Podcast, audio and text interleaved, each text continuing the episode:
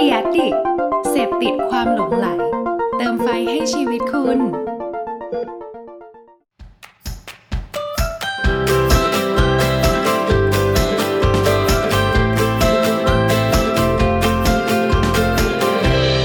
Hanky Biz Podcast สวัสดีค่ะ ยินดีต้อนรับเข้าสู่รายการ Hunky Beats Podcast นะคะ วันนี้ทุกคนก็อยู่กับมุกกุลธิดาการพิทยาค่ะ มีคนที่เรารู้จักหลายคนเคยบอกกับเราไว้ว่า การเปิดร้านอาหารก็เป็นเหมือนการแก้ปัญหาใหม่ๆในทุกๆวัน ทั้งการที่จู่ๆ เชฟก็ขอลาออก พนักงานขอลาหยุด พนักงานคนนั้นไม่ถูกกับผู้จัดการร้าน หรือว่าแม้กระทั่งพนักงานแอบเล่นมือถือซัพพลายเออร์ขอขึ้นราคา เรามีปัญหากับ partner ลูกค้าเกิดต่อว่าเราในร้านว่ารสชาติกับคุณภาพทำไมไม่เหมือนเดิมเลย ซึ่งถ้าเป็นเมื่อก่อนนะคะ ปัญหาที่เกิดขึ้นคงเกิดแล้วก็จบได้ในร้าน แต่ในปัจจุบันปัญหามันไม่ได้เกิดแล้วก็จบในร้านได้อีกต่อไป เพราะในยุคนี้นะคะ เรามีโซเชียลมีเดียเข้ามาร่วมด้วยนั่นเองค่ะ ลองคิดภาพกันดูนะคะ ว่าถ้าลูกค้าเนี่ยรีวิวถึงร้านในทางลบบนโซเชียลจนเกิดเป็นประเด็นดราม่าที่เรามักจะเห็นกันได้บ่อยๆ บนโซเชียลร้านอาจจะเสียชื่อเสียงจนถึงขั้นต้องปิดกิจการไปเลยก็มี หรืออาจจะมีการฟ้องร้องกันถึงชั้นศาลไปอีก จากตรงนี้เองค่ะ เราจะเห็นได้ว่า การทำร้านอาหารมันก็มีความเสี่ยงแฝงที่ตามมามากมายขนาดไหน แล้วก็กลายเป็นความเสี่ยงที่คนหลาย ๆ คนที่กำลังจะเปิดร้านเนี่ยมักจะมองข้ามไปด้วย แต่แบรนด์ร้านอาหารที่เราเห็นเขาอยู่รอดกันมาได้แบบ 5 ปี 10 ปีขึ้นไปนะคะ เขาไม่ได้เจอความเสี่ยงแบบพวกนี้ที่เราพูดไปหรอ จริงๆแล้ว เขาก็เจอความเสี่ยงแบบนี้ในทุกๆวันค่ะ เหมือนร้านอาหารทั่วๆไปเลย แค่แบรนด์ที่เขาอยู่มานานเนี่ย เขาได้มีการเตรียมตัววางแผนรับมือแล้วก็บริหารความเสี่ยงที่น่าจะเกิดขึ้นไว้ก่อนล่วงหน้ากันเป็นปีๆแล้ว มันเลยทำให้เวลาที่พอเกิดวิกฤตขึ้นมานะคะ เขาก็สามารถปรับตัวได้ไวกว่า เพื่อลดโอกาสที่จะเกิดความเสียหายให้ได้มากที่สุดนั่นเอง วันนี้ค่ะเราก็เลยอยากจะมาแชร์ 8 วิธีในการบริหารความเสี่ยงของธุรกิจร้านอาหาร มาจากบทความของทางบริษัทอินช r รอนที่นำมาปรับใช้ให้เข้ากับบริบทของในประเทศไทยอีกทีนะคะ ก็ถ้าพร้อมแล้วไปฟังกันเลยค่ะ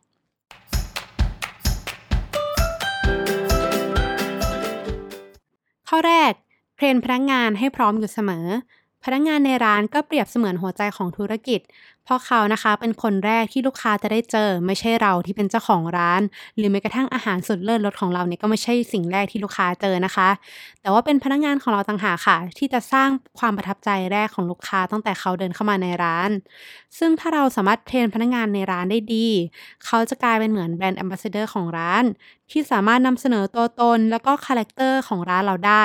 ใกล้ชิดมากกว่าพรีเซนเตอร์ราคาแพงๆที่เราจ้างมาซะอีกนะคะ ตัวอย่างร้านที่เราคิดว่าเขาเก่งในเรื่องนี้มากเลย คือร้าน Teppen ค่ะ เป็นร้านอาหารอิซากายะ ที่พนักงานในร้านเนี่ยเขาจะสามารถส่งพลังแบบเดียวกันออกมาได้ดีมากๆ เวลาที่เราเข้าไปกินที่ร้านเขานะคะ คืออารมณ์แบบมันจะมีความสนุกสนานกันแบบมาก ๆ เลยค่ะ อารมณ์มูดในร้านก็จะมีความสนุกชงเชงชงเชงนิดนึง แต่ก็สนุกดีค่ะ นอกจากเรื่องของตัวประสบการณ์ในร้านแล้ว การที่เราเทรนพนักงานมาดีเนี่ยมันจะช่วยให้เขานะคะ สามารถแก้ไขปัญหาเฉพาะหน้า ที่เขาต้องเจอได้ดีมากขึ้นทำให้เวลาที่เกิดปัญหา เขาสามารถจัดการกับมันได้นั่นเองค่ะ ข้อที่ 2นำเทคโนโลยีเข้ามาช่วยรักษาความปลอดภัย เราอยู่ในยุคที่ใช้ระบบต่างๆ มาช่วยบริหารจัดการร้านมากขึ้น ทั้งระบบกล้องวงจรปิดไว้กันขโมย หรือว่าดูสถานการณ์ต่างๆ ในร้านได้ ในวันที่เราอาจจะไม่เข้าร้าน กับระบบพวกการจัดการหน้าร้านอย่างพวกตัวตระกูล POS ระบบเช็คสต็อกวัตถุดิบ ระบบ สมาชิกลูกค้า การที่เรานะคะมีเทคโนโลยีพวกนี้เข้ามาช่วย นอกจากจะช่วยประหยัดเวลาแล้วก็ต้นทุนในระยะยาวแล้ว ยังช่วยให้เราเนี่ยสามารถเช็คสุขภาพของธุรกิจของเราได้แบบ real-time ด้วย ซึ่งมันจำเป็นมากนะคะในการบริหารต้นทุน ค่าใช้จ่าย สต็อกต่างๆ แล้วก็นอกจากตัวระบบที่เราเล่าไปแล้วนะคะ เราก็ควรเตรียมแผนการไว้ในกรณีที่ระบบเกิดปัญหาขึ้นมาด้วยเช่นกันค่ะ เช่น ถ้าระบบออเดอร์ที่โต๊ะมีปัญหา เราก็อาจจะมีการให้พนักงานเข้ามารับออเดอร์แทนการกดสั่งจากเครื่องนั่นเองค่ะ ข้อที่ 3มีมาตรการดูแลร้าน วัตถุดิบ แล้วก็อุปกรณ์ต่างๆ ที่ใช้ ร้านอาหารกับความสะอาดถูกสุขอนามัย และก็ความปลอดภัยนะคะ เป็นสิ่งที่ต้องมาคู่กันแบบเลี่ยงไม่ได้เลย ดังนั้นร้านอาหารควรมีการวางแผน การทำความสะอาดดูแลร้าน รวมถึงระยะเวลาในการตรวจเช็คสภาพอุปกรณ์ต่างๆ ให้ชัดเจน ยกตัวอย่างเช่น โซนในครัวที่ตรงไหนเลอะบ่อยๆนะคะ ต้องมีการทำความสะอาดโซนนี้ทุกๆ กี่ชั่วโมง การเช็คพื้นที่ในตู้แช่ฟรีซหรือว่าเช็คว่าตู้แช่ฟรีซเนี่ยยังทำงานปกติดีไหม เป็นการช่วยลดความเสี่ยงที่จะทำให้วัตถุดิบเน่าเสียได้ค่ะรวมถึงมาตรการในการแต่งตัวเมื่ออยู่ในห้องครัว เชฟต้องเก็บผม แต่งตัวให้เรียบร้อย ใส่ถุงมือทุกครั้งที่สัมผัสอาหาร แล้วก็จัดการวางผังสปริงเกอร์ดับไฟไว้ตามจุดเสี่ยงต่างๆ ที่เป็นโซนที่ให้ความร้อนทั่วครัวรวมถึงโซนร้านอาหารด้วย เลยทำให้ร้านอาหารนะคะ ควรจะมีเล่มคู่มือ ที่เป็นมาตรการแล้วก็มาตรฐานหลักที่ใช้ทำงานร่วมกันเพื่อความปลอดภัยของร้าน พนักงาน แล้วก็ลูกค้าของเราด้วยนั่นเองค่ะ ข้อที่ 4 ใบอนุญาตที่ต้องใช้สำหรับการทำธุรกิจ เจ้าของร้านอาหารนะคะ ควรจะวางแผนในการขอใบอนุญาตต่างๆ ให้เรียบร้อย ว่าร้านอาหารของเราควรจะมีใบอนุญาตที่ต้องใช้อะไรบ้าง ทั้งใบอนุญาตประกอบธุรกิจร้านอาหาร รับประกันความสะอาด ใบอนุญาตให้ขายเครื่องดื่มแอลกอฮอล์ต่างๆ ได้ การที่ร้านมีใบอนุญาตตรงนี้นะคะ นอกจากจะช่วยเรื่องของความน่าเชื่อถือแล้ว มันจะมีประโยชน์ในเชิงของข้อกฎหมายเพิ่มเติมค่ะ ถ้าหากเกิดวิกฤตแล้วต้องมีการตรวจสอบเรื่องต่างๆ ตามมา การมีใบอนุญาตจึงสำคัญ ดังนั้นทางร้านนะคะ ก็ควรจะเตรียมตัวทันทีตั้งแต่ก่อนเปิดร้านเลยค่ะ ข้อที่ 5บอกวัตถุดิบที่ลูกค้าอาจจะแพ้ หรือว่าให้ข้อมูลเกี่ยวกับโภชนาการเพิ่มเติม ในเมนูอาหารของเรานะคะ ควรจะมีการระบุข้อมูลวัตถุดิบอาหาร ที่ลูกค้าเนี่ยอาจจะแพ้ไว้กำกับไว้ด้วย เช่น มีส่วนผสมของเนยถั่ว มีกุ้ง ใช้นมวัวเป็นต้นนะคะ เพื่อเป็นการลดโอกาสที่ลูกค้าของเราเนี่ยจะกินอาหารของเราเข้าไป แล้วเขาเกิดอาการแพ้จากสิ่งที่เขากินลงไป ในบางรายนะคะ ถ้าเผลอกินเข้าไป เขาอาจจะต้องหามส่งโรงพยาบาลกันเลยก็มีค่ะ ดังนั้นทางที่ดีนะคะ ร้านของเราเนี่ยควรจะเขียนกำกับไว้เลย แล้วก็อาจจะมีการเทรนพนักงานเพิ่มเติม ให้เขาเนี่ยสอบถามข้อมูลการแพ้อาหารของลูกค้าก่อนที่เขาจะออเดอร์ ก็จะเป็นการช่วยให้ลดอัตราการกินอาหาร และเกิดอาการแพ้ได้ดีมากขึ้นค่ะ ข้อที่ 6 คอยมอนิเตอร์ความเห็นของลูกค้าบนโซเชียลเราอยู่ในยุคที่ลูกค้าอาจจะไม่ได้บ่นให้เราฟังในร้าน เกี่ยวกับบริการหรือว่ารสชาติอาหารของเราอีกต่อไป เพราะเขาจะเอาทุกอย่างนั้นนะคะ ไปพิมพ์รวมกันลงบนโซเชียล เช่น Story IG หรือแม้กระทั่งโพสแชร์กับเพื่อนเขาบน Facebook ซึ่งบางทีตอนที่เราไปเจอความเห็นนั้นของลูกค้า มันอาจจะเป็นตอนที่ข้อความบ่นนี้ถูกแชร์ออกไปเป็นร้อยเป็นพันแชร์แล้วก็เป็นไปได้ค่ะ นี่เลยนะคะเป็นสาเหตุสำคัญมาก ๆ เลยที่ทำให้ร้านอาหาร ต้องคอย monitor social สิ่งที่อยู่เหนือการควบคุมทุกอย่าง